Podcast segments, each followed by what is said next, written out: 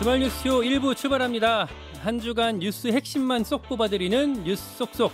CBS 장규석 이준규 기자 나와 있습니다. 안녕하세요. 네, 안녕하세요. 안녕하세요. 반갑습니다. 아유, 또이 자리에서 보니까 좀 새롭네. 어색 어색합니다. 네, 아, 더 반가운 것 같습니다. 아, 오프닝 하는 거 보니까 이거 예. 저 조, 조태면 거 빨리 돌아와야 될 것 같아요. 얼른 돌아오시길 좀 빨리 깨차겠다는 이 의지가 느껴지는데요. 아, 대단했습니다. 네. 그렇진 않고요. 아이고, 네, 뭐 소식 오늘도 전할 게 너무 많은데 네네.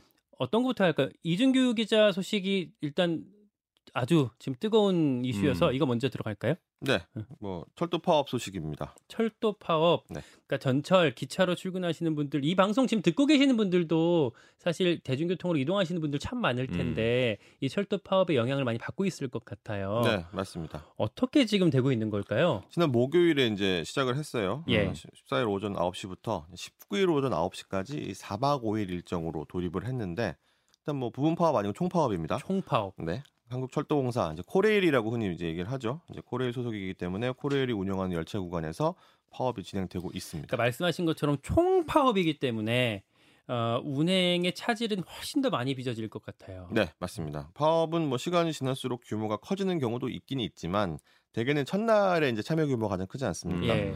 국토교통부가 파악한 내용에 따르면 첫날이었던 지난 14일 오전 같은 경우에는 철도 운행 관련 출근 대상자가 대략 이제 12,905명, 그러니까 한 13,000명 정도 되는데 그중에서 2,804명이 참가를 했다고 합니다. 비중으로는 21.7%. 그러니까 총 파업이라고는 하지만 100%는 아니고 참석자 기준으로 보면은 20% 그렇죠, 그렇죠. 그렇군요. 파업을 음. 한다고 해서 뭐 그 조합원들이 전부 다 참여하는 파업은 사실 거의 없으니까. 근데 어쨌든 2019년 11월이 그 저 직전에 있던 가장 마지막 총파업이었는데 그 당시가 참여율이 22.8%였으니까 음. 비슷한 수준이다. 어, 이게 뭐. 뭐 약해졌다 이런 건 아닌 것 같습니다. 음. 네. 그래도 뭐 어쨌든 5분의 1 이상이 참여를 하니까 당연히 운행 차질이 불가피할 테고 그래서 국토부랑 코레일이 대체 인력을 투입한다고 여기저기 뭐 철도도 종류가 여러 개 있지 않습니까? 네. 각종 종류별로 투입을 했는데 기존에 이제 생각했던 것보다는 한 12% 정도 인력을 더 넣었어요. 네. 그런데도 운행률이 76.4%. 한 4분의 1 정도는 어, 운행을 안 못하게 된 거죠. 그러니까 넉대 그렇지. 중에 네. 석대 정도 다니는 상황이라고 하면 뭐 아까 얘기했던 것처럼 총파업 막 그러니까 이게 출퇴근에 사실 큰 영향을 미치진 않았던 것 같아요. 사실 좀 긴장을 저희들도 하고 있었는데 네. 어, 생각보다 출퇴근에 큰 무리는 없었던 거. 네. 음. 그게 저희 눈에 그 보이는 부분이 있고 보이지 않는 부분이 음. 있는데 그게 방금 말씀하신 부분이 보이는 부분입니다. 네. 음. 그러니까 이제 뭐 예를 들어서 한 한 대 출퇴근 시간에 뭐 전적으로 오던 게 일- 7분 사이로 오다가 한 10분 사이로 온다. 요 정도 느낌이거든요. 네. 그거는 뭐 큰 차이는 아닌데 그게 왜 그러냐면 전철에 많이 넣었어요. 음. 전, 전철 같은 경우는 이제 평시 대비 운행률이 83%. 어, 예. 그리고 이게 더군다나 출근 시간대는 90%입니다. 음. 그리고 퇴근 시간대도 80% 유지한다고 해서 굉장히 이제 인력을 투입을 많이 했기 때문에 음. 전철은 티가 별로 안 그러니까. 운행을 안 하는 게 보통 이제 점심 시간대 뭐 아니면 이제 출퇴근 시간 아닌 오프 피크라고 보통 할 때 그럴 때 이제 많이 이제 그렇죠. 빠지는 거네요. 네. 음, 전철에서 많이 뭐 선방했다라고 하면 전철 말고는 다른 데는 불편이 더 컸을 수도 있다는 건가요? 그렇죠. 왜냐하면 평균보다 음. 전철이 높았기 때문에 음. 다른 예. 부분들은 좀 낮아질 수 있지 않겠습니까? 근데 전철 다음으로 이제 좀 민감도가 높은 부분이 어디냐면 고속철이에요. 음, KTX 죠. 그렇지. 예. 왜냐하면 KTX 타시는 분들은 단거리 이동이 아니기 때문에 꽤 멀린 거리를 이동하시기 그렇지. 때문에 일정을 좀 타이트하게 잡아서 움직이잖아요. 네. 예약도 한참 전에 해놓고. 예. 그죠? 그리고 이제 뭐 취소도 뭐 수시 예약도 수, 취소도 앱으로 수시로 하고 막 이러기 때문에 근데 그 부분도 이제 신경을 많이 써서 평균하고 똑같이 됐습니다. 76.4%. 음. 그것도 이제 네대 중에 세대니까 물론 불편이 없는 건 아니지만 그 정도면 괜찮은 그럼 편인데. 전철, KTX가 어느 정도 좀 뭐 선방했다면 다른 교통수단이 더 좀 어려웠던 거 아닌가요? 예. 네. KTX 말고도 기차들이 있죠. 그렇지. 네. 예. 해마로도 있고. 아. 뭐, 무궁화호도 네. 있고. 예. 예. 뭐 그런 것들이 있는데 그런 것들이 이제 68.1%가 좀 아. 떨어지고 음. 아. 뭐 제일 심각한 게 화물 열차입니다. 음. 화물 열차는 운행률이 26.3%예요. 아. 다른 네. 데는 네 대 중에 세대가 다닌다고 하면 여기는 네 대 중에 세대가 못 다니고 있는 음. 상황이라 음. 그러니까 아. 저희 같은 일반 시민 눈엔 잘 안 보이죠. 음. 그러니까 기업 뭐 이제 경제 그러니까 경제 주체 중에 기업이나 이 어떤 경제 산업 관련한 부분에 물동량이 그렇죠, 그렇죠. 예. 문제군요. 그래서 피해가 뭐 당연히 점점 커질 수밖에 없는 거죠. 음, 그러니까 이번에 총 파업이라고 이름을 이름을 붙였는데, 그러니까 저는 좀 이번에 놀랐던 게 날짜를 정해놓고 파업을 했어요. 네. 그러니까 이게 날짜를 정해놓고 요만큼만 데미지를 줄 거야 뭐 뭐 이런 게 음. 아니고 요번 파업이 정 공식 명칭이 1차 파업입니다. 1차 파업. 음. 그러니까 요번에 대응은 하는 걸 보고 2차 파업으로 연결할지 말지 결정을 맛보기네 하겠다. 맛보기. 예. 음. 그래서 이제 파업의 명분이 이제 뭐냐면 아니 뭐 이런 부 저런 부분들 문제가 있습니다라고 명분을 제시를 하잖아요. 근데 사실 공감대를 얻어야 그게 계속 가는 거 아니겠습니까? 음. 여론 공감이 없으면은 그럴 수 있- 그런 부분이 발생할 수 있으니까 이제 정부가 어느 정도 룸을 열어주느냐에 따라서 이제 노조도 그런 부분까지 염, 염두에 두고 이제 시작을 한 건데 그러니까 어쩌면 약간 살라미 전술처럼 음, 뭐 네. 한 번에 다 내주면 그 다음에 대화할 수 있는 게 없어지니까 그렇죠. 예. 조금 조금씩 단계적으로 음. 들어가는 거군요. 그렇죠, 그렇죠. 음. 김경일 기자 저랑 이제 정치부 같이 있었지 않습니까? 예. 그 보면은 지금 가장 민감한 게 뭐냐면 내년 총선이잖아요. 그렇죠. 네. 기간이 얼마 안 남았기 때문에 이런 일들이 어떻게 진행되고 벌어지느냐에 따라서 그거에 대한 대응에 따라서 이게 여론이 일로 넘어갈 수 있고 음. 절로 넘어갈 수 있고 그러니까 노조 측이 대- 여론이 강해지느냐 아니면 정부 측 여론이 강해지느냐 이런 거기 때문에 그래서 일단은 일주일을 잡은 거고 음. 그리고 이제 주말을 꼈잖아요. 예. 주말을 낀 부분도 이제 주말에는 상대적으로 음. 이런 부분에 대한 수요라든지 불평 불만들이 좀 적으니까 음. 만약에 이제 노조에서 파업을 진행을 하고 있는데 어? 어 쟤는 왜 파업을 해? 이런 의견이 더 커지게 되면 그런 부분들도 감안해야 되지 않겠습니까? 네. 음. 그런 것 때문에 이제 명명백백하게 어느 한쪽에 잘못한 그래서 발생하는 파업 이런 건 사실 잘 보기 힘들어요. 음. 예전처럼 이제 노동권이 심하게 침해, 침해가 됐다든지 아니면 음. 뭐 정부가 뭔가 운영을 잘못해서 대형 참사가 발생했다든지 이러면 그거에 대해서 이제 스트라이크를 할 수가 있는데 지금 그런 상황은 또 아니잖아요. 음. 그 그래서 요번 사안도 그런 식으로 좀 조심스럽게 접근을 했다. 음. 네, 이렇게 노조도 그런. 판단을 내린 거군요. 이게 우리가 대놓고 그렇게 가기에는 조금 엠, 그 여론을 좀 더 봐야 될 그, 부분이 있다라고 생각하고 좀 간 거군요. 맞습니다. 이제 음. 이 요, 요구 내용을 보면 이제 그 고민이 되기 시작하는 부분이 있는데 음. 예. 그러니까 첫 번째로 요구한 게 이제 수서행 KTX를 만들어라. 음. 음. 이게 뭐냐면 지금 수서역 통과하는 게 SRT지 않습니까? 그렇죠. 맞아요. 예. 그 SR이 운영하고 있는 SRT가 사실은 수서를 기반으로 하고 있는 부분이 음. 있기 때문에 이게 뭐 슈퍼 래피드 뭐 이런 말도 있지만 뭐 수서발 이어서 그런 것 아니냐 뭐 이런 음. 중의적인 아, 표현. S가 수서야? 예. 뭐 아니 중의적인 표현. 아, 예. 예. 네. 근데 여기에 KTX를 넣자는 거예요. 음. 왜 그러냐면 지난 1일에 SRT가 신규 노선을 만들었습니다. 네. 근데 이게 어- 뭐냐면 경전, 동해, 전라선이에요. 음. 음. 경전이란 이름 좀 생소하시죠? 네. 네, 저도 사실은 요번에 개편되면서 이제 음. 처음 들어봤는데 동대구에서 진주까지 그러니까 음. 경북 서부권에서 이렇게 돌아서 경남 서부권을 이렇게 지나가는 되게 좀 약간 음. 특이하게 생긴 노선입니다. 음. 그다음에 동해선은 뭐냐면 동대구에서 포항까지 음. 그러니까 경북의 서부와 동부를 잇는 그런 노선인 거고 그다음에 전라선은 익산에서 여, 여수 엑스포역까지 음. 그러니까 전북에서 전남 동부로 해안 쪽 말고 목포 쪽 말고 음. 이쪽으로 이어지는 겁니다. 이게 다 지방 노선이잖아요. 네, 그렇죠. 그렇네요. 네, 특이하죠. 네. 근데 이게 왜 도입이 됐냐면 수익 다각화입니다. 음. 왜냐하면 경부선이나 호남선 같은 경우에는 기본 수요가 있고 음. 크게 변하지가 않아요. 맞아요. 음. 근데 지금 방금 내가 제가 말씀드린 요 지역들은 새로 노선이 생기게 되면 수요가 새로 나올 수가 있습니다. 그렇죠. 창출한다는 네. 거죠. 예. 음. 그 전에는 버스로만 다니던 그런 구간들이었는데 음. 아니면 다른 음. 교통수단을 음. 이용했으면 되는데 정기적으로 이용하게 되면 또 좋은 점이 뭐냐면 그 지역에서 출발해서 그 연결되는 부분까지만 가는 게 아니라 맞아요. 서울로 올 수 있잖아요. 음. 음. 그러니까 서울에서 내려가서 처음에는 뭐 예- 예전에는 버스를 타고 다른 교통수단 이동했던 분들이 거- 자기가 원하는 지역까지 한 방에 이제 SRT를 아, 타고 갈 수 있는 거죠. 고속 열차를 환승을 할 수 있는 거죠. 예, 네. 음. 그러니까 이게 수익 창출이 되는 모델이기도 하고 그다음에 음. 다각화를 해가지고 자기들이 이런 식으로 이제 운영을 하겠다라고 발표를 한 건데 근데 문제는 이게 경부선 운행을 줄이면서 들어갔다는 거예요. 아, 왜냐하면? 어. SR이 그 열차라든지 어떤 선로 운영 능력을 무한정 갖고 있는 게 아니지 않습니까? 네. 음. 새로 노선 만듭니다. 그러면 어 그래? 열차 뭐 30대 4. 뭐 이, 열차가 싼 게 아니잖아요. 네. 그렇죠. 그렇게 안 되기 때문에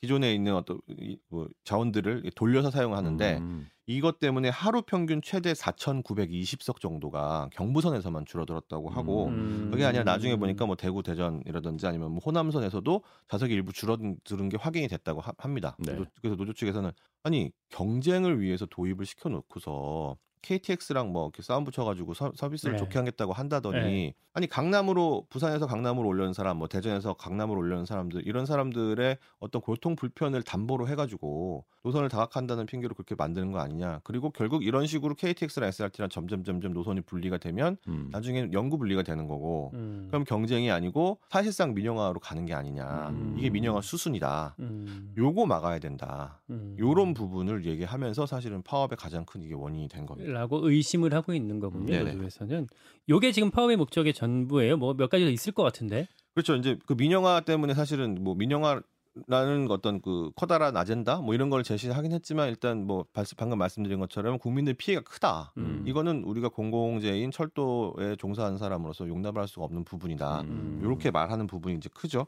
음. 그럼 은행을 임의로 이렇게 줄여버리게 되면 아까 말씀드린 대로 그 장거리이기 때문에 네. 원래 스케줄을 정해서 예를 들어서 뭐 부산에서 업무를 마치고 강남에 있는 회사에 뭐 몇 시까지 가고 이런 이렇게 스케줄을 짜서 운행하시는 분들은 자기가 타던 편수가 없어지게 되면 음. 확 문제가 되잖아요. 음. 예를 들어서 이제 하루에 일과를 지방에서 마치거나 아니면 서울에서 마치거나 해서 왔다 갔다 하게 하려면은 그 시간 사이 시간이 필요하지 않습니까? 그리고 일과를 보려면 최소한 아무리 적어도 네다섯 시간에서 여덟 아홉 시간. 정도는 네. 간격이 필요한데 내가 원래 새벽 시간대 타려던 노선이 없어졌어. 음. 내가 원래 저녁 시간에 타던 노선이 없어졌어. 이렇게 되면 그거 어떻게 보상할 거냐? 서울역까지 가서 또 타야 되는 그렇죠. 상황이네요. 근데 네. 서울역에서 아시다시피 강남까지 가려면 네. 그게 또 한 시간. 음, 그렇죠. 음. 예. 네. 그런 식으로 이제 그 서비스를 제공하다가 없애는 게 말이 안 된다.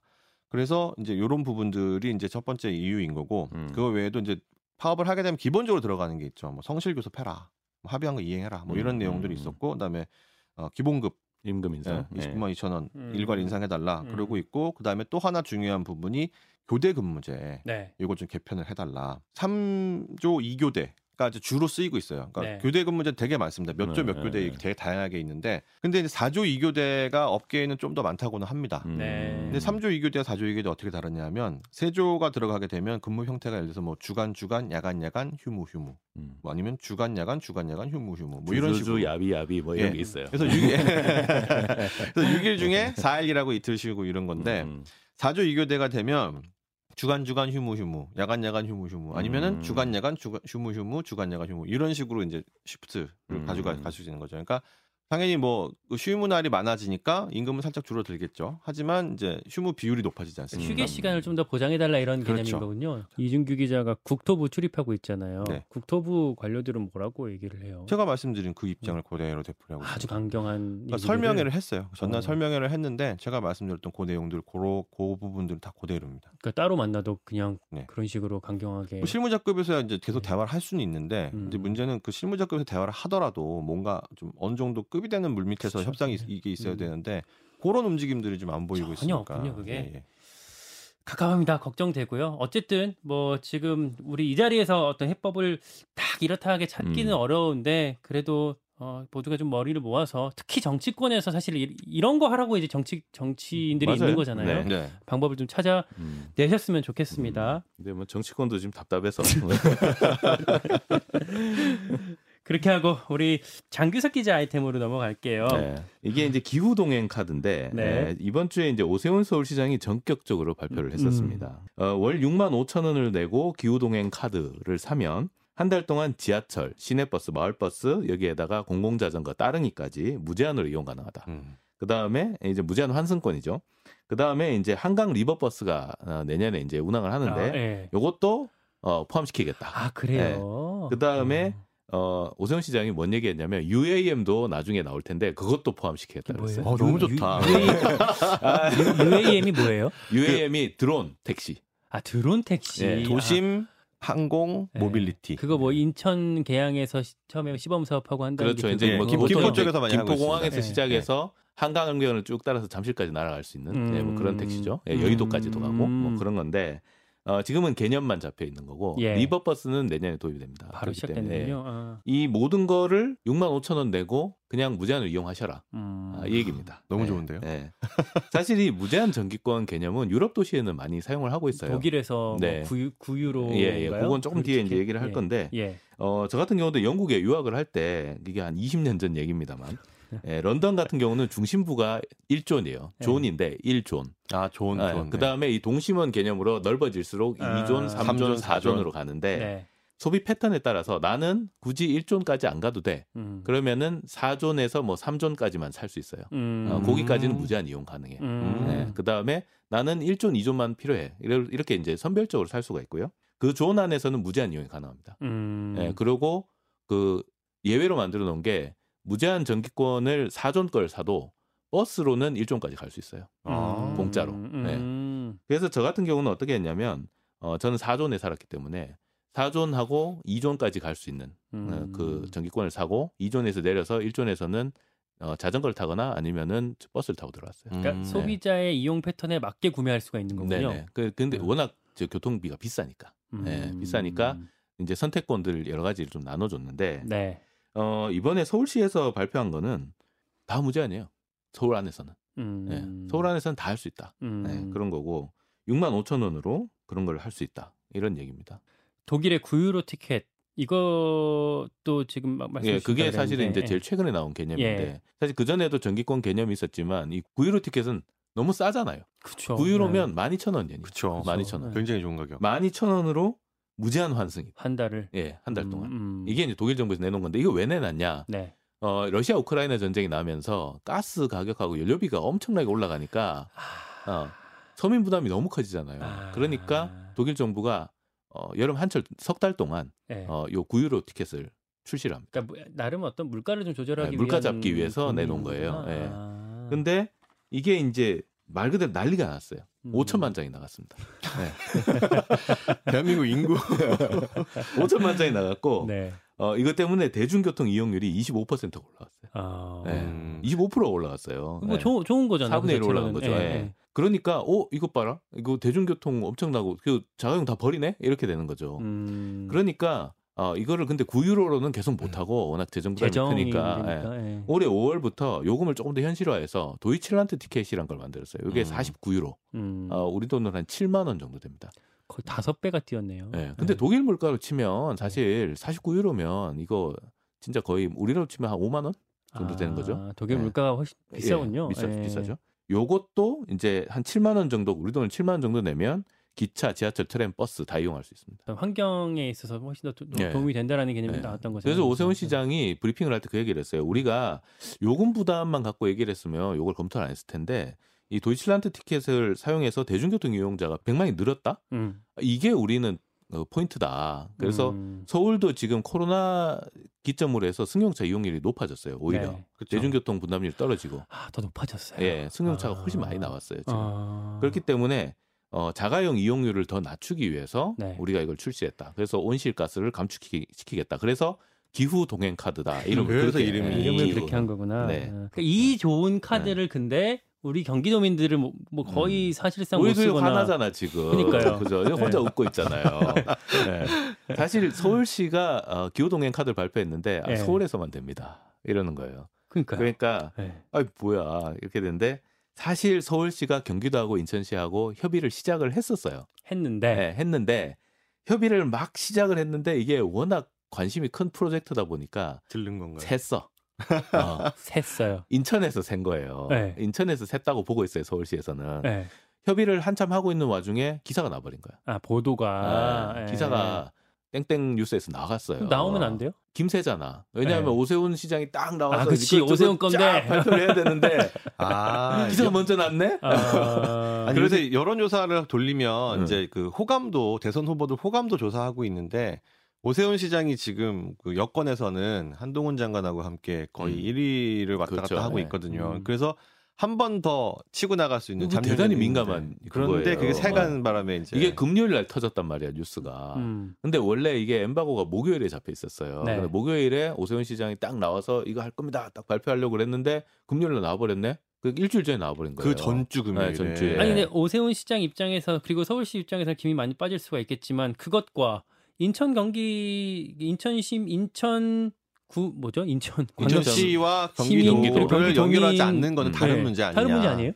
그렇죠. 근데 이거는 이제 이름을 선점하는 게 중요한 거예요. 왜냐하면 하다가 어 김동연 지사 보고 네. 어 이거 괜찮네 하고 자기가 먼저 발표할 수도 있잖아. 그러긴 하죠. 그죠? 네. 그러니까 사실은 이거는 이제 또 지자체장들 입장에서 봤을 때는 어 서로 이름을 이게 먼저 선점하는 효과가 필요한 거예요. 아 그러니까 이게 네. 세버렸으니까 일단 끈 끊고 일단 우리부터라도 내버 내버리자. 이거는 내 거야 부터 먼저 아. 이제 이거 이름을 박아야 되는 거야. 아, 그래서 그러니까, 다른 지자체가 어. 따라올 수밖에 없게 만드는. 그렇죠. 일단은 뭐 따라오든 안 따라오든 일단 야. 이거 이름은 내 이름을 박아야 되는 거죠. 뭐 네. 이해가 되기도 네. 하고 좀 치사하기도 하고 근데 어차피 네. 목요일 날 발표할 건데 네. 기사가 났으니까 어, 주말 지나서 월요일 바로 발표를 합니다. 아. 월요일 발표를 하는데 사실 그때 목요일 날 발표하는 이유가 뭐였냐면 한 번 더 만나기로 했었어요. 경기도하고 네. 인천시하고 네. 음. 한번 더 만나서 조금 더 조율해서 여지가 좀 있습니다. 이렇게 얘기를 하면 훨씬 좋잖아요. 그렇죠. 예. 예. 근데 사실 이게 교통 시스템이 인천하고 서울은 비슷해요. 예. 버스 같은 경우도 준공연제를 하고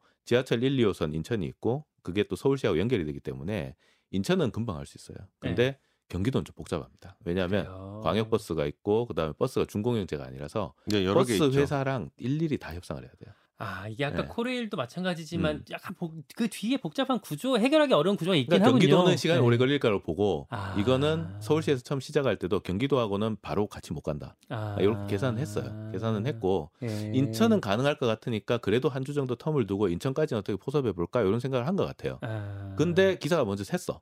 그러니까 결국은 서울만 발표를 할 수밖에 없는 그런 아. 상황이었던 거고. 가는 이해가 가는 음. 측면도 있긴 하네요. 그래서 예. 일단 오세훈 시장이 뭐라 그랬냐면 예. 어차피 경기도는 시간이 걸리니까 예. 우리가 먼저 일단 하고 음. 하는 거 봐서 참여를 하실 거면 하고 음. 이렇게 안 할 수가 없게 만들겠다는 거죠. 그리고 이게 제일 빠른 방법이다라고 오세훈 시장이 얘기를 했어요. 왜냐하면 음. 서울이 먼저 가야 경기도 인천에 나오지 이거 협상하다가 시간 다 보낸다. 아 그리고 음. 사실은 그런 부, 부분도 있죠. 지자체장이 인천하고 서울은 같은 당 소속인데 음. 경기도지사는 또 다른 당 소속이잖아요. 미묘합니다, 그래서. 신뢰가 기본적으로 네. 훨씬 더 적을 거고요. 네. 미묘해요. 그래서 음. 서로가 사실, 도움이 예. 돼도 어. 우리 당 쪽에 도움이 돼야지 같이 해가지고 어 뭐 이거 이러다 우리가 먼저 어, 하는데 김동연이 먼저 여권에서는 발표하면 뭐 오세훈 네. 시장 올라가고 네. 야권에서는 김동연 지사 올라가고 네. 아이 그러면 안 되지 네. 일단 오 시장부터 올리자 뭐, 뭐 이런 그러니까 걸 이제 수 선점 있죠. 효과를 노린 거죠. 어쩔 수 없이 음. 선점 효과는 노린 거고.